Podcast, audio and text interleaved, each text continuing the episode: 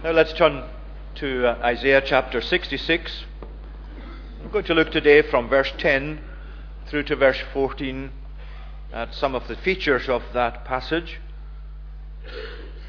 and particularly noting how uh, the Lord here describes his people, or the church, or Zion, as a mother who cares for her children. And in various ways we find that detailed through these verses. Uh, the mother as someone who bears and gives birth and nurses and then nurtures and looks after and cares and protects the children that she brings into the world. And the Lord is using that, or Isaiah is using that, the Lord through Isaiah is using that to convey a very important message to those that are mentioned in Isaiah frequently as the remnant or the godly remnant, because in Isaiah's day the godly were an exception to the norm, they were an exception to the majority. And so he is addressing this in verse 5, for example. Hear the word of the Lord, you who tremble at his word. Having said earlier that this is the one to whom I will look in verse 2, he who is humble and contrite in spirit and trembles at my word. In other words, God is sending encouragement through the prophet to that minority who in his day were holding to his truth and living godly lives, but surrounded by massive defection on the part of the majority of the people, for which eventually exile came upon them in the days of um, the Nebuchadnezzar, who came to take so many into captivity and to destroy the temple that was placed in Jerusalem. Well, we owe so much, don't we, to good mothers, especially to godly mothers strong bond that we have with our mothers, especially with mothers that have been so caring to us as we've been brought up by them.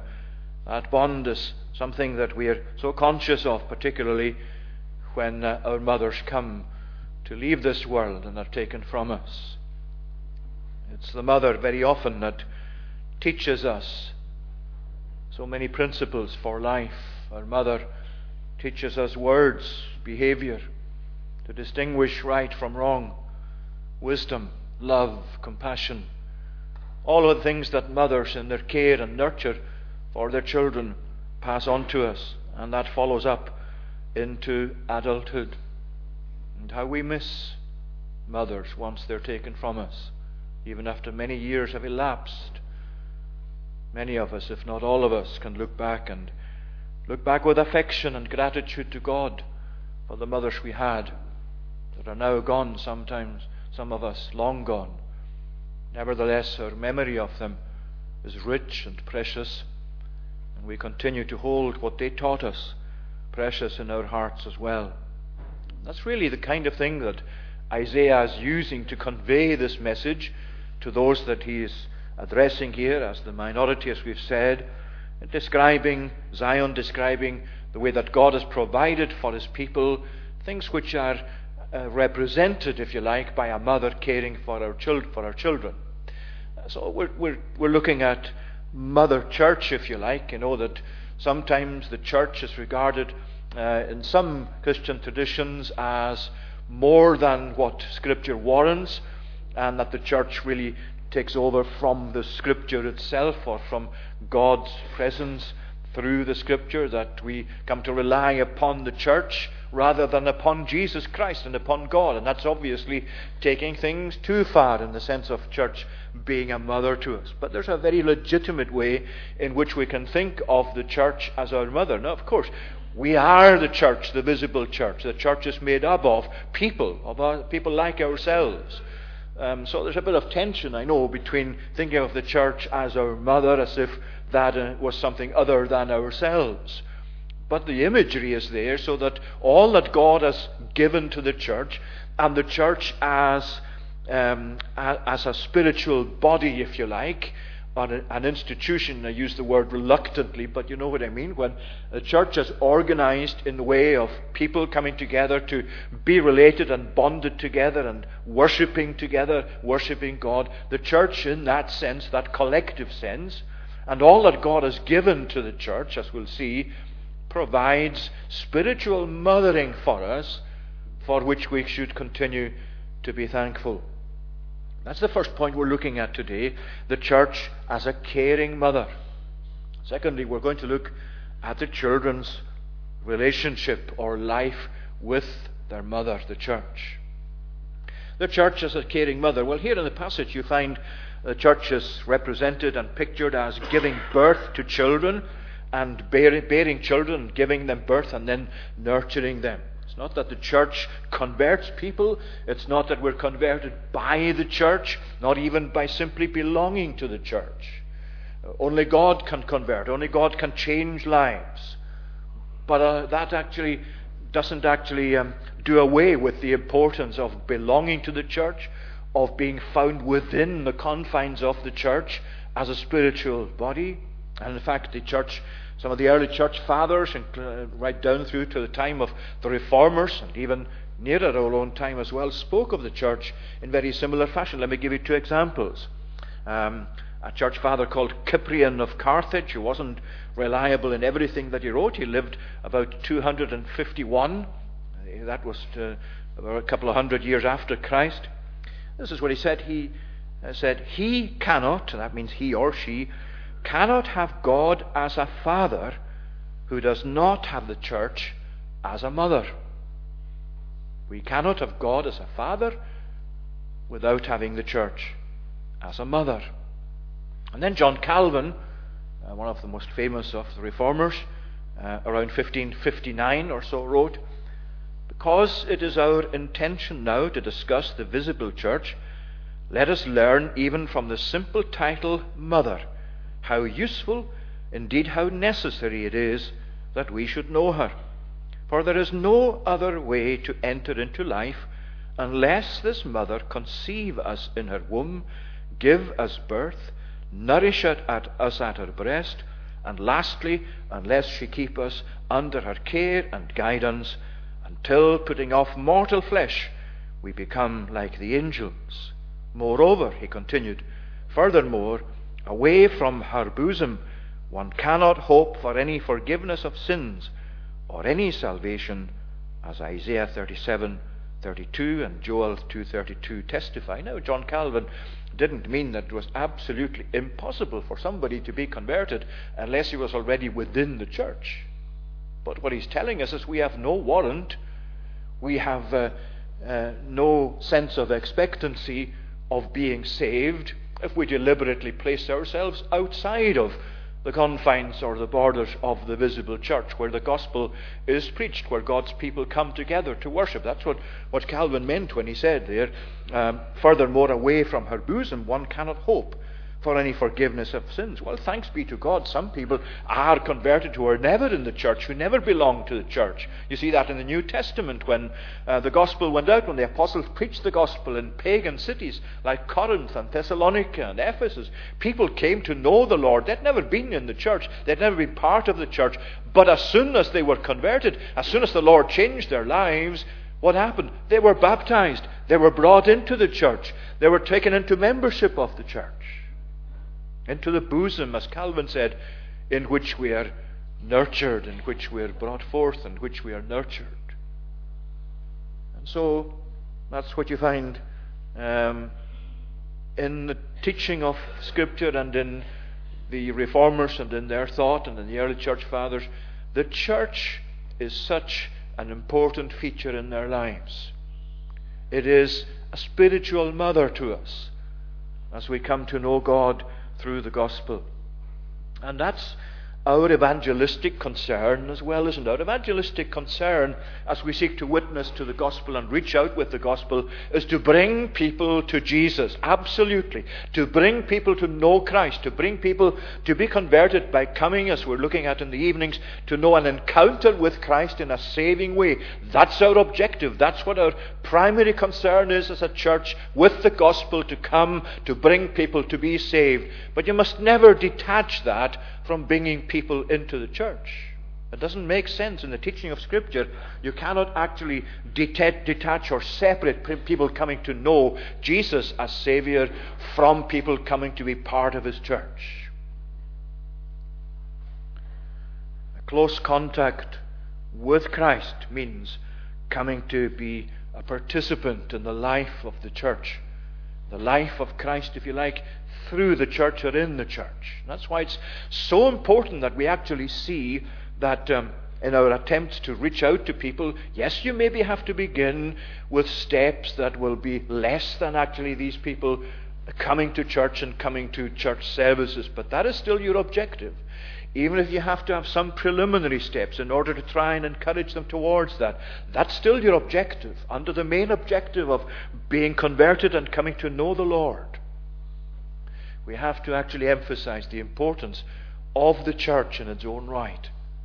The church is a mother, the church where we are nurtured, the church where we're taught, the church where we're brought to know Christ better, the church where we enjoy fellowship with the rest of God's people, the church where we come to know God's promises, where we feed upon His Word, where we partake of the sacraments.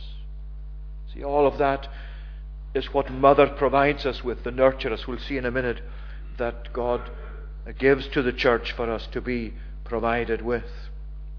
And so, you see, these people would have been encouraged there by the likes of verse 9. This small remnant, this people struggling against the majority who had defected from the faith. Shall I bring, his God is saying, shall I bring to the point of birth and not cause to bring forth, says the Lord? Shall I cause to bring forth? Who caused to bring forth shut the womb, says your God. In other words, you cannot frustrate God's purpose in bringing people to life and bringing people to know Himself. And he's encouraging that remnant to continue in their faithfulness and to continue to regard God himself as the one who provides for them, but to, con- uh, to continue also to have confidence in the ordinances, if we use that word, that God gave to his people then. The, the sacrifices, the way in which God had built all of that for them in order to convey himself and a relationship with himself. He's saying, don't actually do away with these things. Don't think that these things are outmoded. It's just that people have chosen uh, other things instead of them, or have added to them, or imported other things, as you find there from in verse 17, for example, or verses 3 uh, through to 4 there, where he describes the activities really reverting back in many ways to paganism. The people of Israel and Judah had actually allowed themselves or brought themselves to import all of these things into the worship of God, into the church of the time.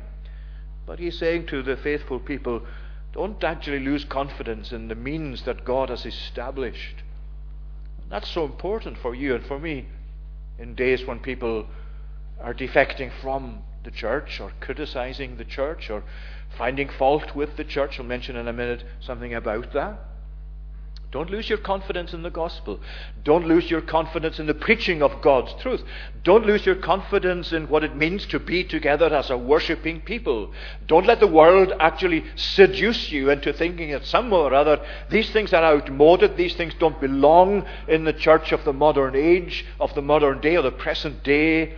God is saying, I have provided the church with the means of nurturing my children. And you see, that's why, uh, if you take verse 9 again, God is emphasizing, if I bring to the point of birth, will I not cause to bring forth? If I'm working in somebody's life, if my promise is that I will, I will bless the means that I've used, who's going to actually stand in the way of that? Who's going to successfully reverse that? That's what Balaam found out, isn't it, in the book of Numbers, when Balak hired him to come and curse the people of Israel, that he could see from the heights. He was looking down on them just like evil powers are looking down upon ourselves as God's people. And Balak had said, Come and curse these people for me. And God met with Balaam, this wicked soothsayer uh, uh, that he was, and he put words in his mouth, and he had to speak the words that God gave him. And the words that God gave him were words of blessing to his people. And when he came to a very annoyed Balak, the king was saying, after he heard Balaam speak these words a number of times, What is this that you have done? I brought you here to curse these people. Instead of cursing them, you've blessed them. And Balaam said, How can I curse whom God has not cursed? How can I bless whom God has not blessed? Shall I bring to the point of birth and not cause to bring forth? Or go forward to the time of, of Nehemiah, uh, where you find uh, such opposition to what Nehemiah was leading as the people had made their way back from exile to Jerusalem, are beginning to build or rebuild the temple there. as a place, as a center of worship, and building up the structure of a worshipping people. You can read in the book of Nehemiah all the opposition that they then immediately faced. And Nehemiah many times had to encourage the people that what God had begun, these opponents around them, however much they seemed to be all powerful, they couldn't actually thwart what God was doing. And then you find the same emphasis all the way through Scripture. Take, for example, the book of the Acts of the Apostles. Take the way that uh, in these early days of the Apostles, as the church was advancing, as God was bringing more people into the church, as the gospel was making a real impact in pagan centers, like these great cities, attempts were being made by the likes of King Herod and others to actually stem this, to actually stand in the way of this and push it back and try and stop what was happening. Well, Herod lost his life over it. And God demonstrated that you just could not stop God when his mind is to bless his people. And you remember too when he wrote to, uh, when God, uh, when uh, Paul under God wrote to um, to Timothy in Second Timothy and, and chapter two, um, you recall there what uh, the, the, situation that Timothy faced as God through Paul was uh, encouraging him to continue faithful in his ministry. Um, and he was aware, of course, then that people again were defecting from the faith. People were causing others to leave the faith and to leave the church. Um, 2 Timothy 2, verses 17 to 19 is uh, Paul's response. He says, um, Do your best, he says to Timothy, present yourself to God as one approved, a worker who has no need to be ashamed, rightly handling the word of truth. But avoid irreverent babble, for it will lead people into more ungodliness and their talk will spread like a gangrene. Among them are Hymenaeus and Philetus, who have sweared from the truth, saying that the resurrection has already happened. They are upsetting the faith of some. But, and this is, uh, this is Paul's response, God's firm foundation stands, bearing this seal. The Lord knows those who are his, and let everyone who names the name of God depart from iniquity. The foundation stands. God has added His seal to it. He knows those who are His. And that church is bringing up children. There's nourishment for children. Look at verse 11, the imagery there of an infant uh, sucking the breast of the mother, being breastfed. And uh, he's using that as an image of the church that you may drink deeply with delight from her glorious abundance. What do we have in the church? What has God provided the, for us in the church? He has provided His Word, especially. He has provided sacraments, baptism, and the Lord's Supper. What are they for? They are for us to actually drink deeply from. To drink deeply from. The resources that God has given His church are tremendous. Do we really appreciate? I'm sure I don't. And I'm sure you don't yourself to the extent that you'd want to. Do we really appreciate what God has given us in the fullness of the gospel? Do we really appreciate the abundance of blessing that we have in Jesus Christ? Look at the way Paul wrote to the Ephesians to say that God actually had exalted him and set him above in, in the heavenly places. And he talks then of uh, being blessed out of that blessing that is deposited in Christ. What can you, how can you possibly not see fullness when you think of Jesus risen from the dead and exalted to glory? That is an abundance of fullness that God is laying before us in the gospel. Are we drinking deeply of what God has given to His church? Are we satisfied with skimming the surface? Do we just come and dip our toes into this ocean of blessing? Or are we going to be a people, I'm sure you are, a people who want really more and more as you think of the benefits of belonging to the church, of being within the church and the provisions that God has made for us there? Well, He's saying to us here, that you may drink deeply with delight from her glorious abundance. Is that not what we put before ourselves today, before we came to church, as we prepared to come to worship God together? That we were going to come to drink abundantly of the resources of the gospel. that we are really going to delve into, as much as possible by the Spirit of God, those rich things that God has given us and deposited in His church for our benefit. Well, that's what He's saying to us. He has given us the resources, He has given us His Spirit, He has given us the sacrament, He has given us His Word, He has given us to value the Word as it's preached and explained to us. He has given us to value fellowship with each other to actually learn from each other, to actually know support for and from one another. Friends, drink deeply. Because if we don't, we're going to be weak spiritually. We're going to be easily moved by the seductive ways of the world. We're going to actually be taken aside through the suggestions of the evil one.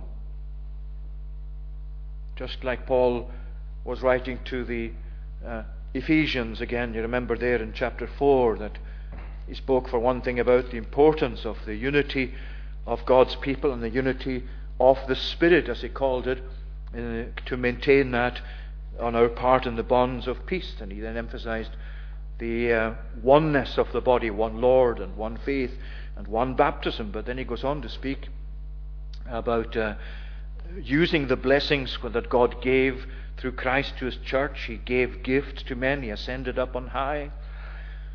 And he gave, he gave apostles, prophets, evangelists, pastors to, to equip the saints for the work of ministry, for building up the body of Christ, till we all attain to the unity of the faith and of the knowledge of the Son of God, to mature manhood, to the measure of the stature of the fullness of Christ. That's a really deep verse to explain but the important verse in many ways is the next one, the purpose for all that. So that we may no longer be children, tossed to and fro by the waves and carried about by every wind of doctrine, by human cunning, by craftiness in deceitful schemes. Instead, speaking the truth in love, we are to grow up in every way, and that's the church. That's the benefit of one of the benefits of belonging to the church. That we are able, in speaking the truth in love to one another, not just in preaching from a pulpit, to grow up unto Christ, to grow up to maturity and God has given us all the resources we need as a congregation in order to do that. He has placed His Word in our midst. He has given us the preaching of the gospel. He's given us the benefits of unity. May we indeed strive and pray to maintain that unity of the Spirit in the bonds of peace. Why? Because our very progress depends upon it. That we may no longer be children like infants tossed to and fro by every wind of doctrine by the cunningness of human beings. You go out there outside of the church, you'll find many things that will draw your attention, that will seek to draw you away from what you believe in, from what you're committed to. And in many ways, you find likes of Psalm 73, where the psalmist was at the point of slipping away. He was envious at those he saw in the world of the wicked, he says. Until, he said, I went into the sanctuary of God. Then I understood. He then understood how far he had slid away from faithfulness to God, from faithfulness to God's truth. And it's here, it's in the church. It's where the gospel is. It's where God's people gather. That you and I are nourished. That you and I are built up. That you and I have strengthening from God. That you and I are defended against defection.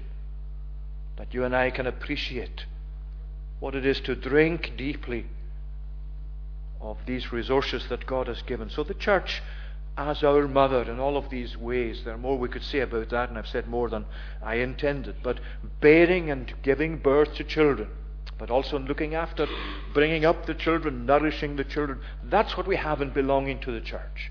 That's what we have when we are, um, when we are partakers of or participants in the resources that God has given to the church. Secondly, the children's life with mother. I'm just going to mention three things very briefly. Again, just building on the imagery of uh, a mother looking after her children. First of all, their love for their mother. Just as you love a faithful, loving mother, so you love the church. You appreciate all that the church is, all that the church provides through what God has given us, uh, what God has given her. You love her so that you uphold her reputation, so that you commend this church to those that have uh, cause to find so much fault with her. You defend, you protect the church. That's not to say that you don't also admit the wrongs that sometimes take place, admit there are sins and defections and defects. There's all of that. But we have to love the church. We have to love her as God actually describes her in the truth as a mother to our souls. We have to love her for that. We have to make sure that we meaningfully partake of all that she provides. Not only do we love her, but there's also the element of sorrow. You see here how uh, in verse 10, as he's addressing these uh, faithful people that still remain in Jerusalem, rejoice with Jerusalem and be glad for her, all you who love her. Rejoice with her in joy, all you who mourn over. Now he's building into one verse the element of joy, and also, as we'll see in a minute, but also mourning. Why is there an element of mourning? Why is he com- combining these elements of, of joy and of mourning? Well, because as a very small remnant, as they're surrounded with ungodliness, as they're surrounded with defections, they mourn over what's happened in Zion. They mourn over what's happening to these people that are in covenant with God, that have departed from obedience and faithfulness to God, and are doing all of these things instead. Look at verse 17. Those who sanctify and purify themselves to go into the gardens, following one in the midst, eating pig's flesh, and the abomination and mice shall come to an end together, declares the Lord. You look at the opening chapter of the book of the prophet Isaiah, and there's a string of accusations there from God as to how far the mass of the people, the majority of them, have departed from the ways of the Lord.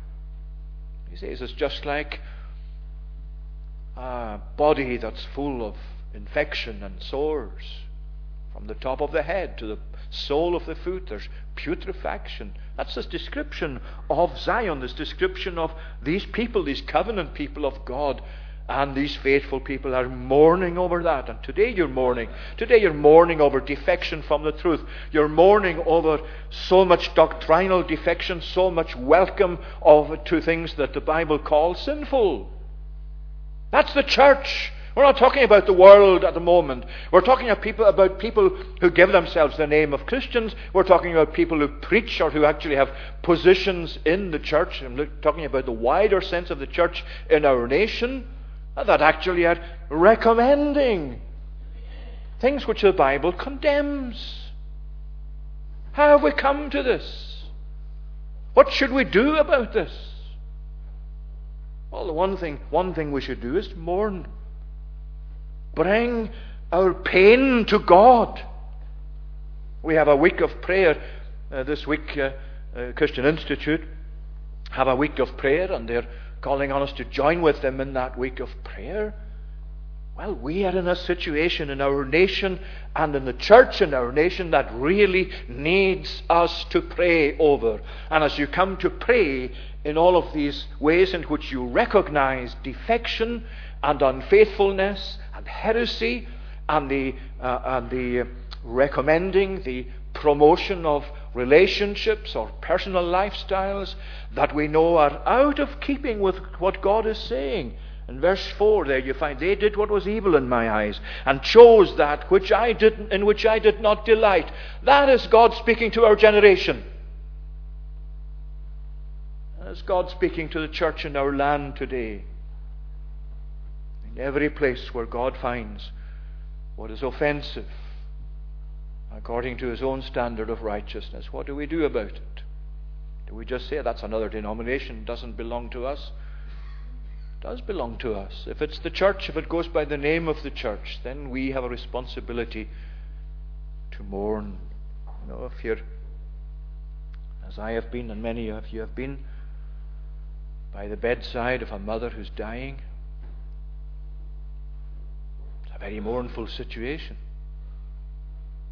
You'd rather not be there. You'd wish there was something you could do to turn things round. But when the medical experts have told you, don't expect recovery, I'm sorry. There would just be one outcome, as far as we can see. Well, you mourn over the fact that your mother is dying. How could it be otherwise? But what Isaiah is saying is, should be like that when the church is dying. When the church has marks of death about her. When the church is infected spiritually, so that to all appearances it seems that she is in dying mode. Well, he's saying, I'm crying to you, I'm saying to you who are crying over her and mourning, to mourn over her as you rejoice in my promises. Nevertheless, mourn for Zion. Mourn over what's happened. Be sorry as you see the church in the process of dying. Now, of course, we know the promise of God is the church will never actually die out through to the end of time. There will always people, be people in the world who will bear his name and who will be faithful to him, who will be his people. And that's some consolation. But it's little consolation if you think of the church in Lewis, the church in Scotland, the church in the UK dying on its deathbed.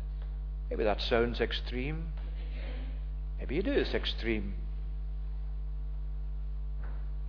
But when you look at things, if it goes on unchecked, what else is there for it? But to say, yes, there'll be a faithful people, but church is in death throes. May it not be. May there be revival. May it be, as we sang in Psalm 126, the Lord restoring the captivity of Zion, turning things around, coming again with His mighty power. But meantime, there's a place for mourning and a place for being prayerfully mournful over the church. Well, thirdly, there's joy. There's delight in what God has, what God has promised to His people. Verse 14 again there, you shall see and your heart shall rejoice. There's still days of, of great uh, joy ahead for the people of God. Of course, this is really taking us into the New Testament age, which uh, Isaiah, by God, was um, by God's um, uh, inspiration, if you like, was able to to speak about. But nevertheless, he's calling upon this remnant to rejoice. Your bones shall flourish like the grass; the hand of the Lord shall be known to his servants. While you mourn over defection, while you mourn over departure from the truth, Rejoice in God's promises. Rejoice in what you have. Rejoice in the abundance that you still have access to. Rejoice in the fact that you belong here in this congregation and in this church to a people who are committed to the Lord. Rejoice in the way that God holds before you in word, in sacrament, in fellowship, in prayer. Everything that is designed to make your whole, to make your soul rejoice and to maintain you in spiritual health. Rejoice over all the promises God has given to His church, even for the future, however dark the days presently may seem to be. And that joy is a joy in verse 12 that's spoken of as extending peace like a river and the glory of the nations like an overflowing stream. Well, what you have in Christ is something to rejoice over. Whatever you see around you, whatever you see in the current age and the position and the condition of the church widely, rejoice in Christ. Rejoice in the delights that are in Him. Rejoice in the river of peace from God that you find in Christ. Ephesians comes to mind again, doesn't it? Ephesians chapter 2, verses 14 to 18. Where God has brought about this river of peace well being that flows through the gospel into our hearts. And that's the primary function of the church to convey the truth of the gospel to the world around us. So, three things in conclusion. Praise God that you are children of this mother. Secondly, pray to God for the well being of this mother. Because your well being depends, to a great extent, on the continuing health of Mother Church. Praise God that you are her children. Pray to God for her well being. And thirdly, progress your life spiritually under her care. Don't neglect the provisions that you find in Mother Church.